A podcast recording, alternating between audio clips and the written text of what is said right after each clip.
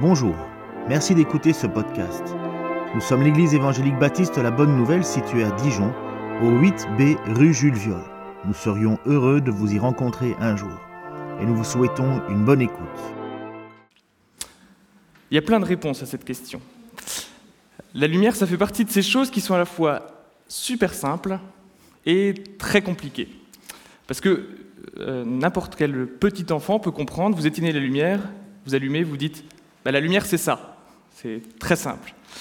Par contre, si vous demandez à un physicien qu'est-ce que c'est la lumière, ben là, il peut vous répondre pendant un, bon moment parce qu'il peut vous dire que ça peut être une onde, que ça peut être un flux de particules, ça peut aussi, dans un sens, euh, tu sais, la vitesse de la lumière, ça peut être une constante cosmologique, il y a la question des sources de lumière, etc. Enfin, vous pouvez en avoir pour un moment. Et donc la lumière, très simple, très complexe, c'est un petit peu comme le texte qu'on va voir ce matin, qui se trouve dans la première lettre de Jean. C'est à la fois des mots très simples, mais qui en fait peuvent être d'une très grande complexité et plutôt, je dirais même, d'une très grande richesse, d'une très grande profondeur. J'ai nommé le, message Marcher dans la lumière, le défi de la vérité. Pour vous expliquer un petit peu où on va, en fait, l'idée c'est de comprendre un des aspects, mais ce n'est pas le seul, mais un des aspects que comporte euh, l'invitation de Jean dans sa lettre de marcher dans la lumière. Je vous propose de lire ce texte donc, qui se trouve au premier chapitre de la première lettre de Jean, 1 Jean 1, les versets 5 à 10. Le message que nous avons entendu de lui et que nous vous annonçons, c'est que Dieu est lumière et qu'il n'y a pas en lui de ténèbres. Si nous disons que nous sommes en communion avec lui et que nous marchions dans les ténèbres, nous mentons et nous ne faisons pas la vérité. Mais si nous marchons dans la lumière, comme lui-même est dans la lumière, nous sommes en communion les uns avec les autres, et le sang de Jésus, son Fils, nous purifie de tout péché. Si nous disons que nous n'avons pas de péché, nous nous égarons nous-mêmes et la vérité n'est pas en nous. Si nous reconnaissons nos péchés, il est juste et digne de confiance. Il nous pardonnera nos péchés et nous purifiera de toute injustice. Si nous disons que nous n'avons pas péché, nous faisons de lui un menteur et sa parole n'est pas en nous. Alors, voilà un petit peu peut-être qui s'affichent les quatre points que je vais aborder ce matin. Dieu et lumière, on va voir aussi une situation inconfortable, un, accent sur confessons nos péchés, et on terminera avec un point que j'ai appelé marchons dans la lumière. Commençons par le premier. Alors juste pour situer un petit peu le contexte de cette lettre, on attribue généralement cette lettre, comme son nom l'indique, vous allez me dire, à Jean, et ce Jean est probablement le disciple de Jésus, et probablement même un des disciples peut-être les plus proches, si on peut dire comme ça, de Jésus probablement aussi donc l'auteur du quatrième évangile, l'évangile de Jean, et très certainement également celui qui a reçu la révélation, c'est-à-dire le, dernier livre de la Bible, euh, l'Apocalypse, c'est probablement aussi l'auteur. Ce qu'on doit retenir pour nous aujourd'hui, c'est que Jean, eh bien, ce, n'est pas n'importe qui. Et d'ailleurs, euh, quand il écrit dans cette lettre, il n'argumente pas, il affirme ou plutôt il réaffirme des, vérités, des points fondamentaux à des églises qui en avaient bien besoin à ce, moment-là. Il a l'autorité parce qu'il a ce statut, hein. tout le monde sait que ce, n'est pas n'importe qui, et puis probablement aussi qu'il écrit à la fin de sa vie, donc si on s'imagine, peut-être ça peut être utile de s'imaginer ça parce qu'on sera peut-être plus attentif de cette manière-là, que ce texte, on imagine qu'on est autour de gens un des disciples les plus proches de Jésus qui nous écrit à la fin de sa vie disciple, sûrement très singulière, sûrement mouvementée d'après ce qu'on sait, et qui nous rappelle des vérités fondamentales. L'une de ces affirmations, l'une de ces vérités, elle est très simple. Dieu est lumière.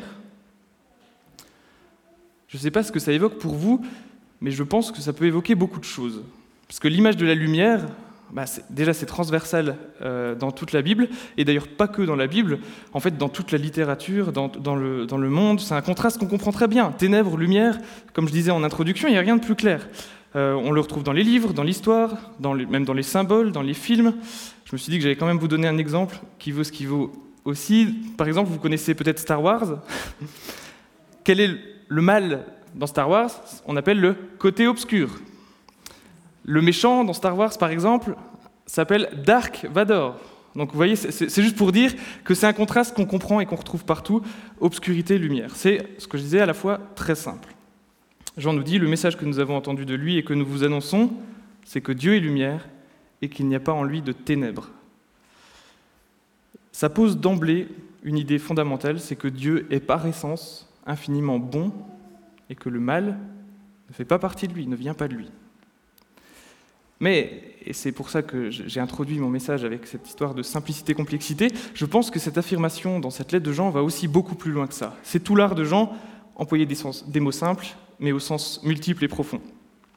Alors pour comprendre cela rapidement, je vous propose un petit plongeon, un, espèce de parcours biblique euh, qui n'est pas du tout exhaustif, mais j'ai choisi un certain nombre de, versets où la lumière correspond à un attribut de Dieu. Et en fait, je me suis aperçu qu'il y en avait beaucoup. Euh, c'est pour ça qu'à un moment, je me suis arrêté, parce que sinon, j'allais euh, y passer un moment. Je ne vais pas lire tous les versets, ils, s'affichent. Si vous voulez, je pourrais vous les communiquer après, mais vous pourrez aussi les chercher. Mais premier attribut qui correspond souvent à la lumière, Dieu est saint. Dieu est au-dessus de tout. Peut-être, là je peux lire le verset, 1 Timothée 6, verset 16, lui qui seul possède l'immortalité, qui habite une lumière inaccessible, une lumière inaccessible qu'aucun homme n'a vue ni ne peut voir, à lui l'honneur et pouvoir éternel. Un autre attribut, Dieu est glorieux, revêtu d'éclat et de magnificence, il s'enveloppe de la lumière comme, d'un manteau. Dieu est source de toute vie. Dieu se révèle, se rend visible, rappelle peut-être trois modes de révélation un peu principaux qu'on voit dans sa parole, hein, par sa création, par sa parole, et bien sûr par Jésus. À nouveau, d'autres versets euh, en parlent. Dieu est infiniment juste et bon. Là aussi, souvent, c'est mis en parallèle avec cette image de la lumière. Dieu nous guide. Et celui-là, je le lis aussi parce qu'il est très connu. Ta parole est une lampe euh, pour mes pieds, une lumière pour mon sentier. C'est un verset que souvent on connaît. Dieu nous enseigne aussi par sa parole. Tes préceptes sont une lampe, l'enseignement une lumière. Dieu sauve. Vous connaissez aussi peut-être ce verset, le Seigneur est ma lumière et mon salut. De qui aurais-je peur? Et Dieu donne la vie. Je, m'arrête là en vous laissant peut-être volontairement sur votre, sur votre faim et peut-être pour vous, vous, encourager dès le début à, à, méditer en fait cette affirmation Dieu est lumière. Je pense que c'est, euh, en tout cas en faisant ce travail-là, je trouve que de méditer sur tout ce que ça implique de se dire que Dieu est lumière, ça nous pousse à l'adorer et à l'admirer. Déjà, finalement, si j'ose dire, à être ébloui par Dieu, de voir tous ces aspects de, la lumière. J'arrive à mon deuxième point parce que lorsque nous disons que Dieu est lumière, ça peut aussi être un peu intimidant. Je m'explique. Vous connaissez peut-être le psaume 139, c'est un des psaumes les plus connus et un des psaumes particulièrement magnifiques qui commence comme ça Seigneur, tu m'as examiné à fond, tu me connais. Toi, tu sais quand je m'assieds et quand je me lève, tu comprends de loin ma pensée. Tu sais quand je marche et quand je me couche, et tu pénètres toutes mes voies. Car la parole n'est pas sur ma langue, que déjà, Seigneur, tu la connais entièrement. Par derrière, par devant, tu m'assièges, tu mets ta main sur moi. Cette connaissance étonnante me dépasse, elle est trop élevée pour que je puisse la saisir. Et la suite du psaume après. On aime souvent se rappeler ces versets parce qu'ils nous rappellent la proximité de Dieu avec nous, il nous rassure quelque part de la présence du Seigneur à nos côtés. Et c'est vrai, c'est magnifique, c'est beau. Mais ça peut aussi être un petit peu inconfortable. D'ailleurs, au verset 7 du psaume, regardez ce que dit le, psalmiste, donc c'est David, Où pourrais-je aller pour échapper à ton souffle? Où pourrais-je fuir pour t'échapper? C'est déjà un petit peu moins positif. Vous voyez, pour, faire le lien avec la lumière, c'est un petit peu comme si David disait Où pourrais-je aller loin de ton projecteur? Finalement. Parce que Dieu connaît tout, mais est-ce que j'ai vraiment envie qu'il connaisse tout de ma vie? Le mot lumière, il peut avoir un sens proche de vérité. Et dans la langue française, il y a beaucoup d'expressions qui empruntent à la lumière, et notamment dans le domaine juridique, et j'ai trouvé ça intéressant. Je vous en donne quelques-unes. Faire la lumière sur une affaire. Tirer cela au clair. Faire éclater la vérité au grand jour. ou même simplement dévoiler ou révéler qui est coupable. Et dans tous ces exemples, le rôle de la lumière, c'est quoi? C'est de montrer la vérité, mettre le projecteur sur la vérité. Et donc ça, c'est très positif si vous êtes la victime. Mettre le projecteur sur la vérité, vous êtes plutôt content. Par contre, ce n'est pas très positif si vous êtes coupable. Le coupable, il n'a pas intérêt à ce que la vérité apparaisse, à ce que la lumière se fasse. D'où cet inconfort qu'on décrivait tout à l'heure. Dieu connaît tout, c'est très bien, mais ça signifie qu'il vaut mieux ne pas être coupable. On est d'accord? Il vaut mieux ne pas être coupable pour une autre raison, c'est que nous savons en plus que Dieu est parfaitement juste. Ça signifie que si on désobéit à sa loi, à ses commandements, on est coupable. Et Exode 34 nous le rappelle, il ne tient pas le coupable pour innocent. Donc si je, résume, on est devant un constat un peu à trois points. Dieu voit tout, il connaît tout de nous, il sait tout. Si nous désobéissons à ses commandements, c'est-à-dire si nous commettons un péché, nous sommes coupables. Et en plus, la peine, si on est coupable, bah, la, Bible est assez claire sur le sujet, le salaire du péché, c'est la mort. Romains 6. La conclusion, c'est qu'on est plutôt mal, plutôt mal embarqué. Et donc qu'on a un vrai problème. Ce problème, c'est notre culpabilité devant Dieu qu'on ne peut pas lui cacher. Et justement, Jean, dans le passage qu'on étudie, il met en garde contre deux, trois, ou pour simplifier, on va dire deux fausses solutions qu'on peut se donner devant ce problème.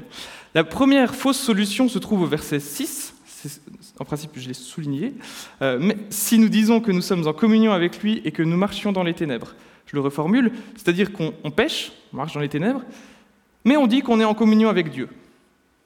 Et donc ça va. C'est une attitude hypocrite qui est décrite ici. C'est-à-dire on, dit, mais on ne fait pas.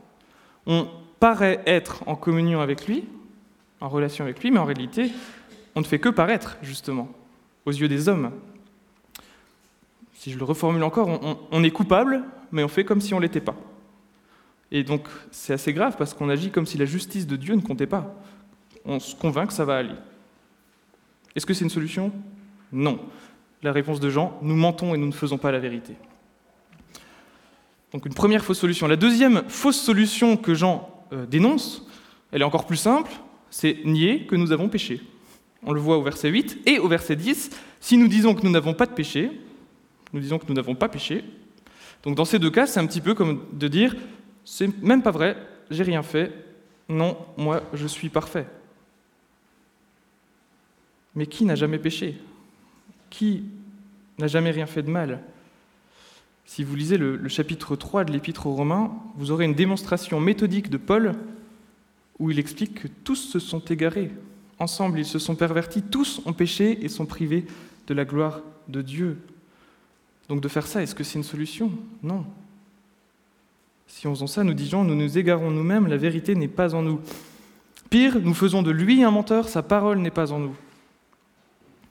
Donc en optant pour la première ou la deuxième solution, enfin solution entre guillemets, en fait, nous aggravons même notre cas, puisque nous ajoutons à notre péché au moins deux choses, le mensonge, nous nous trompons nous-mêmes, et l'orgueil, puisque finalement, nier que nous avons péché ou se fixer les règles nous.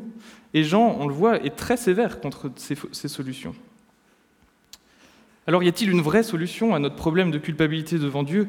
Bon, vous le savez, il n'y a pas un grand, grand suspense, certainement, puisqu'on l'a déjà dit au début de ce culte. Mais juste pour bien situer, nous, nous, ne pouvons pas éviter d'être coupables devant Dieu, aux yeux de Dieu, puisque, un, nous sommes incapables de vivre sans péché, et nous devons le reconnaître, et deux, nous sommes incapables, on l'a vu au début, de nous cacher de Dieu. La seule solution vient de Dieu lui-même, et c'est la grâce. Verset 9 de Jean, Il est juste et digne de confiance. Il nous pardonnera nos péchés et nous purifiera de toute injustice. Comment? Eh bien, c'est ce que nous avons rappelé en prenant la Sainte Seine par la mort de Jésus. Jésus, c'est Dieu lui-même qui s'est fait homme. Jésus, c'est le seul à n'avoir absolument pas été coupable.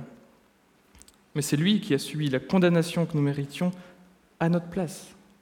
Il est mort sur la croix pour nous sauver de cette situation. C'est pour cette raison que, la croix est, vraiment le, le, signe éclatant de notre délivrance. Et ça a aussi été rappelé tout à l'heure. Pourquoi l'a-t-il fait? Par amour. Par amour, il est venu nous apporter justement lui-même la solution aux problèmes qu'on décrivait avant. Et c'est la signification du verset 7, toujours dans un Jean, le sang de Jésus, son Fils, nous purifie de tout péché. Mais il y a une condition, et c'est le début du verset 9 que j'avais enlevé juste avant. Si nous reconnaissons nos péchés, alors il est juste digne de confiance, il nous pardonnera nos péchés, nous purifiera de toute injustice. Si nous reconnaissons nos péchés, nous devons reconnaître ou confesser, c'est finalement un mot assez proche, nos péchés devant Dieu. C'est ce que j'ai appelé justement au début le défi de la vérité. Ça revient à être vrai devant Dieu, à reconnaître que nous sommes coupables. C'est en fait une attitude de transparence totale devant notre Seigneur. Et on insiste souvent sur ce point au début de la vie chrétienne.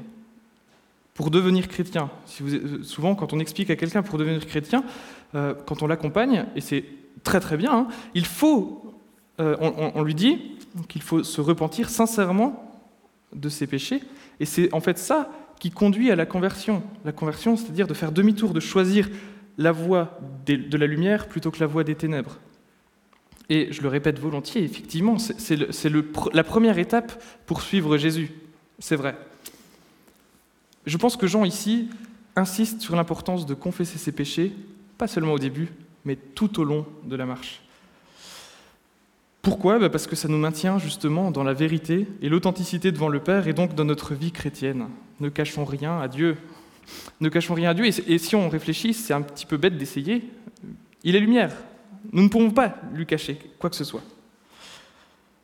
Et puis si nous confessons régulièrement nos péchés tout au long de cette marche, le psaume 32 insiste sur le bonheur que ça procure d'avouer justement d'avouer ses torts à Dieu.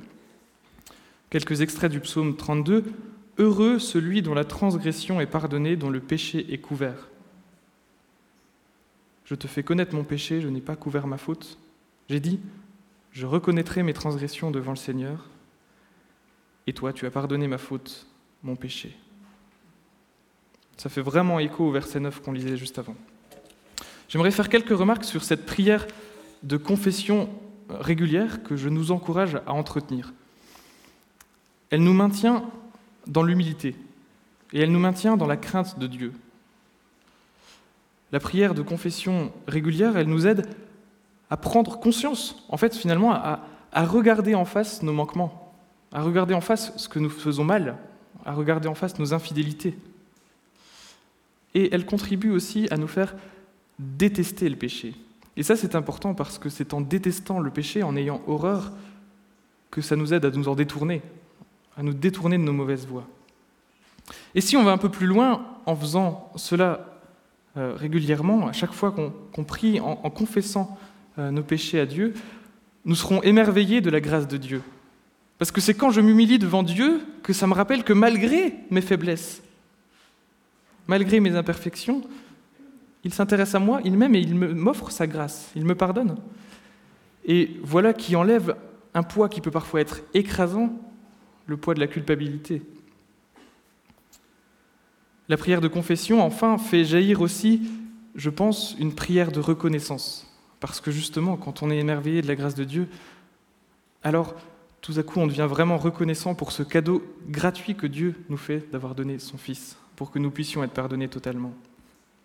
Et c'est là où peut-être le psaume 32 que j'ai lu juste avant prend tout son sens. Heureux celui qui est pardonné. N'ayons pas peur de nous approcher de notre Dieu et de sa lumière parce que c'est sa lumière qui nous transforme et qui nous éclaire. Laissons-nous vraiment pleinement éclairer par elle, même si ça peut être temporairement inconfortable. Et j'aimerais peut-être, pour euh, imaginer cela, enfin, prendre une image. Vous avez déjà tous eu une écharde.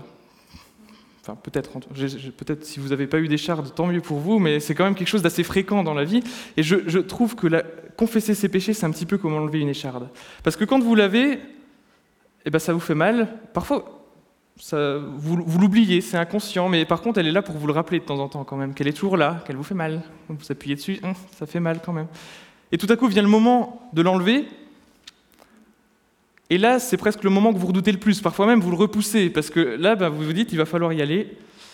Il va falloir y aller avec une pince à épiler, quelque chose, et essayer de chercher et de gratter, et ça fait mal ce moment. C'est très, très inconfortable. Mais une fois qu'on l'a enlevée complètement, qu'elle n'est plus du tout là, ah, on se sent libéré Et là, on peut repartir de plus belle. Et je trouve que ça, illustre assez bien la, confession des péchés. C'est ça. C'est inconfortable sur le moment. Et, il, faut, euh, il faut se dire, bon, allez, je le fais. Mais, waouh, quelle délivrance après. Alors, comment confesser nos péchés? Ce n'est pas très difficile, et on est d'accord, c'est l'attitude de cœur qui est essentielle. En fait, ça consiste simplement à se rendre responsable devant Dieu de nos manquements et à lui demander pardon. Simplement, si vous êtes comme moi, quand vous priez, parfois vous avez du mal à trouver les mots. Et parfois, vous, avez ce sentiment, mais vous ne trouvez pas les mots. Eh bien, j'aimerais juste vous donner quelques textes bibliques qui peuvent nous y aider. Et le texte biblique, peut-être par excellence dans ce domaine-là, un psaume également connu, mais c'est le psaume 51. Un psaume qui a été écrit par David, le roi David, qui pourtant, la Bible dit que c'était un homme selon le cœur de Dieu, mais vous le savez peut-être, et vous pouvez le lire dans 2 Samuel chapitres 11 et 12, David, à un moment, il a fait au moins deux péchés particulièrement graves, on peut même en ajouter sur la liste si on relit bien l'histoire, mais l'adultère et l'homicide.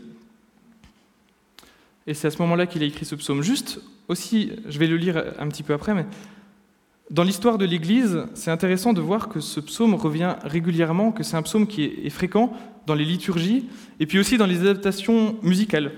Je sais que dans notre église, on a des, amateurs, donc j'ai fait mes petites recherches. Ce psaume qui s'appelle parfois le Miserere euh, dans, ses adaptations euh, a été repris par euh, Allegri, Charpentier, Lully, Vivaldi, Mozart et d'autres. Voilà, ça c'est pour les amateurs de musique. Mais ce que je veux qu'on retienne, c'est que des milliers de chrétiens l'ont dit, l'ont redit, l'ont repris, l'ont chanté, parce que c'est un exemple de prière de confession qui nous touche, tout simplement. Et personnellement, c'est un, psaume qui, quand je le lis et quand je me sens coupable devant Dieu, il, résonne. Il résonne vraiment. Il nous touche directement dans notre vie, il nous touche directement dans notre attitude. C'est pour cela que j'aimerais prendre le temps peut-être de le lire. Ça va être une assez longue lecture, mais je trouve que ça en vaut la peine. Psaume 51.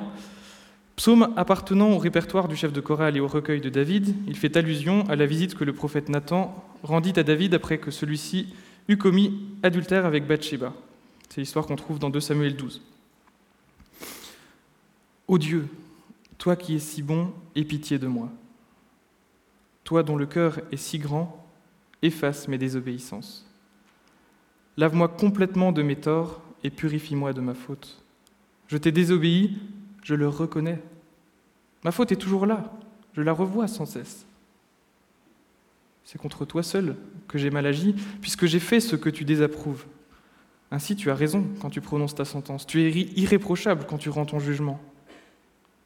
Oui, je suis marqué par le péché depuis que je suis né, plongé dans le mal depuis que ma mère m'a porté en elle. Mais ce que tu aimes trouver dans un cœur humain, c'est le respect de la vérité. Au plus profond de ma conscience, fais-moi connaître la sagesse, fais disparaître ma faute, et je serai pur. Lave-moi et je serai plus blanc que neige. Annonce-moi ton pardon, il m'inondera de joie. Que je sois en fête, moi que tu as brisé. Détourne ton regard de mes fautes, efface tous mes torts. Ô Dieu, crée en moi un cœur pur. Renouvelle et affermis mon esprit. Ne me rejette pas loin de toi, ne me prive pas de ton Saint-Esprit. Rends-moi la joie d'être sauvé, soutiens-moi par un esprit d'engagement. Et à tous ceux qui te désobéissent, je veux dire ce que tu attends d'eux. Alors ceux qui ont rompu avec toi reviendront à toi. Dieu, mon libérateur, délivre-moi de la mort, pour que je crie avec joie comment tu m'as sauvé? Seigneur, ouvre mes lèvres pour que je puisse te louer. Tu ne désires pas que je t'offre un sacrifice. Même un sacrifice entièrement consumé ne pourrait te plaire. Ô Dieu, le sacrifice que je t'offre, c'est moi-même, avec mon orgueil brisé. Ô Dieu, ne refuse pas mon cœur complètement brisé. Ma prière, c'est que ce psaume puisse peut-être vous aider, comme il m'aide moi aussi, euh, à trouver les mots justement quand on ne sait plus comment faire pour se rendre responsable de nos manquements devant Dieu. Il y a d'autres outils, peut-être qu'on peut dire également. Eh bien, justement, le psaume 139 que j'ai cité tout à l'heure se termine par ce verset qui est lui-même une prière formidable. Examine-moi à fond, ô Dieu, et connais mon cœur. Sonde-moi et connais mes préoccupations. Regarde si je suis sur une voie mauvaise et conduis-moi sur la voie de toujours, la voie d'éternité. Un autre outil qu'on a chanté aussi tout à l'heure, c'est le Notre Père. La prière du Notre Père, c'est intéressant de voir qu'elle ne fait pas l'impasse sur cette demande de pardon. Nous avons bien, pardonne-nous nos offenses. Je note au passage qu'elle met en lien la confession avec la nécessité de nous pardonner les uns aux autres et la réconciliation, ce qui, il me semble, est intéressant. Et puis j'aimerais peut-être terminer sur ce chapitre sur la confession euh, par interroger la pratique de la confession dans nos églises. Et bien sûr que dans nos églises évangéliques, il n'y a pas de confessionnal. Et je crois que c'est une bonne chose. Mais je nous encourage à pratiquer de temps en temps la reconnaissance de nos péchés, de nos combats, devant un ou deux frères et sœurs de confiance. Jacques chapitre 5 verset 16 nous y encourage. Confessez donc vos péchés les uns aux autres et priez les uns pour les autres. Peut-être que ce n'est pas une pratique habituelle dans nos vies chrétiennes, peut-être, mais j'aimerais quand même nous encourager dans ce sens, parce qu'il faut du courage, il faut beaucoup de courage pour avouer certains combats, certains péchés à un frère. Il faut du courage parce que ça nous oblige à nous humilier devant lui, à être complètement vrai devant l'autre. Mais c'est la même chose avec Dieu. C'est exactement pareil. Donc je pense que c'est un excellent exercice, parce que c'est ce que nous sommes appelés à faire devant Dieu. Et puis même d'en parler à un frère, qu'est-ce que ça peut être libérateur? Peut-être certains d'entre nous l'ont déjà expérimenté, sans doute. Et je peux personnellement vous dire que j'ai réussi, enfin j'ai réussi, grâce à Dieu, à quitter certaines mauvaises habitudes parce que j'ai parfois franchi le, pas de cette confession à un ou deux frères de confiance, dans un contexte, oui, de, confiance. Euh, c'est pas la peine d'exhiber, évidemment, mais je pense que c'est une pratique qui est vraiment saine et sainte. Cultivons notre honnêteté et notre transparence devant Dieu.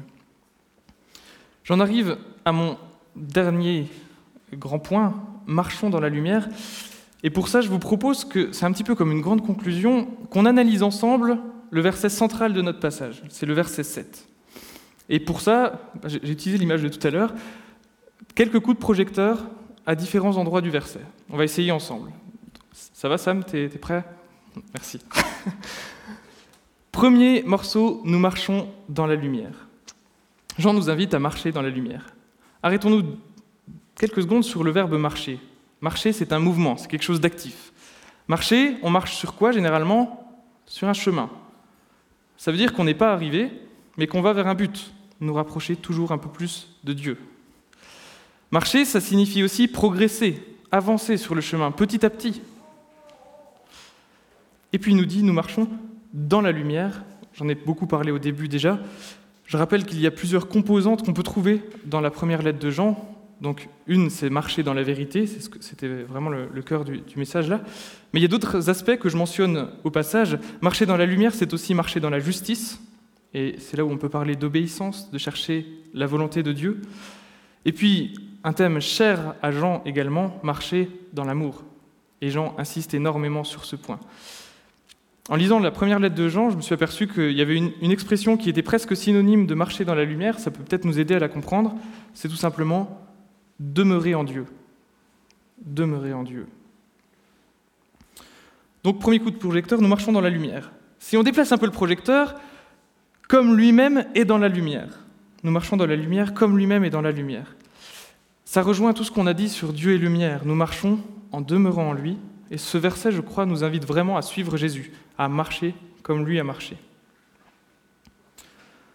On déplace un peu le projecteur sur un tout petit mot, le mot si, mais que je trouve intéressant parce que, alors j'espère que vous allez me suivre, mais si nous marchons dans la lumière comme lui-même est dans la lumière, c'est une conjonction si qui invite une conséquence. Et justement, on a finalement cette, cette petite promesse avec ce mot, qu'il y a une ou plusieurs conséquences à marcher dans la lumière, et on va voir qu'il y en a deux. On les verra avec un petit peu tout à l'heure. Avant ça, un autre couche projecteur sur le mais. Le mais, c'est aussi une conjonction qui nous rappelle qu'il y a quelque chose qui est opposé à marcher dans la lumière. Marcher dans la lumière, c'est la voie opposée à celle qui consiste à marcher dans les ténèbres. Et il importe vraiment de l'éviter et de s'en détourner. Jean va dire dans son chapitre 2, donc de 1 Jean, Mes enfants, je vous écris cela pour que vous ne péchiez pas. Ça reste quand même le premier objectif. Hein. On a beaucoup parlé de la confession, mais c'est bien de le rappeler aussi que voilà, c'est une voix qui s'oppose et que pour que vous ne péchiez pas. Et avec le coup de projecteur suivant, on voit une première conséquence. Si nous marchons dans la lumière comme lui-même est dans la lumière, c'est celle que nous avons vue tout à l'heure, le sang de Jésus, son Fils, nous purifie de tout péché. J'aimerais juste faire une observation sur cette partie de phrase, le sang de Jésus, son Fils, nous purifie de tout péché. Remarquez que le sujet n'est pas nous. Le sujet, c'est le sang de Jésus. Donc nous n'y sommes pour rien. C'est uniquement par la grâce de Dieu que nous sommes purifiés, que nous sommes sauvés. La traduction de la Bible du Semeur est intéressante. Elle traduit cette partie de phrase en disant parce que Jésus, en mettant vraiment le sujet sur Jésus, son Fils, a versé son sang, nous sommes purifiés de tout péché. Et puis, le dernier coup de projecteur, une deuxième conséquence de marcher dans la lumière, c'est que nous sommes en communion les uns avec les autres. C'est une conséquence qui devrait nous réjouir, n'est-ce pas? Nous sommes tous au bénéfice de la même grâce. Donc tous ceux qui sont sauvés, comme Jean les appelle, les enfants de Dieu, sont en communion les uns avec les autres.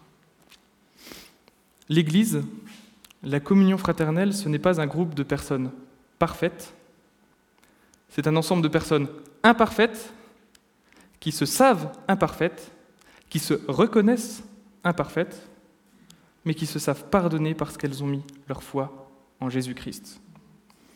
Alors ces personnes vivent ensemble ce salut, se soutiennent et s'encouragent à marcher dans la lumière. J'avais écrit une conclusion, mais je pense que je vais plutôt juste relire ça. Ça, ça terminera, je pense, bien ce que je voulais vous partager ce matin. La communion fraternelle, l'Église, ce n'est pas un groupe de personnes parfaites, c'est un ensemble de personnes imparfaites qui se savent imparfaites, qui se reconnaissent imparfaites, mais qui se savent pardonner parce qu'elles ont mis leur foi en Jésus-Christ, alors ces personnes vivent ensemble ce salut, se soutiennent et s'encouragent à quoi? À marcher dans la lumière. Je vous invite à la prière. Seigneur, tu es lumière, aide-nous à prendre conscience de tout ce que cela veut dire merci pour ta bonté, merci pour ta justice, merci pour ta gloire, Seigneur.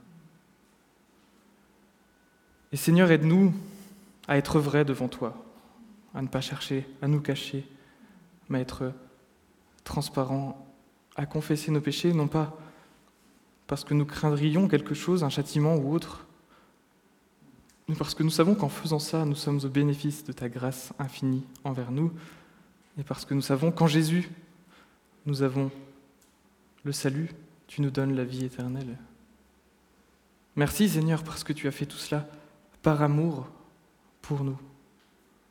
C'est parfois difficile à réaliser. Aide-nous à le réaliser et aide-nous surtout Seigneur à te montrer notre amour en retour et à marcher dans la lumière, à être renouvelés dans cette marche et à s'encourager les uns les autres à marcher dans la lumière. Seigneur, nous voulons dire ensemble que nous voulons marcher dans ta lumière, nous voulons demeurer dans ta grâce. Nous n'avons rien à donner, rien à te prouver, nous venons nous humilier devant toi, devant ta face. Tu nous connais si bien, nous ne voulons rien te cacher. Amen.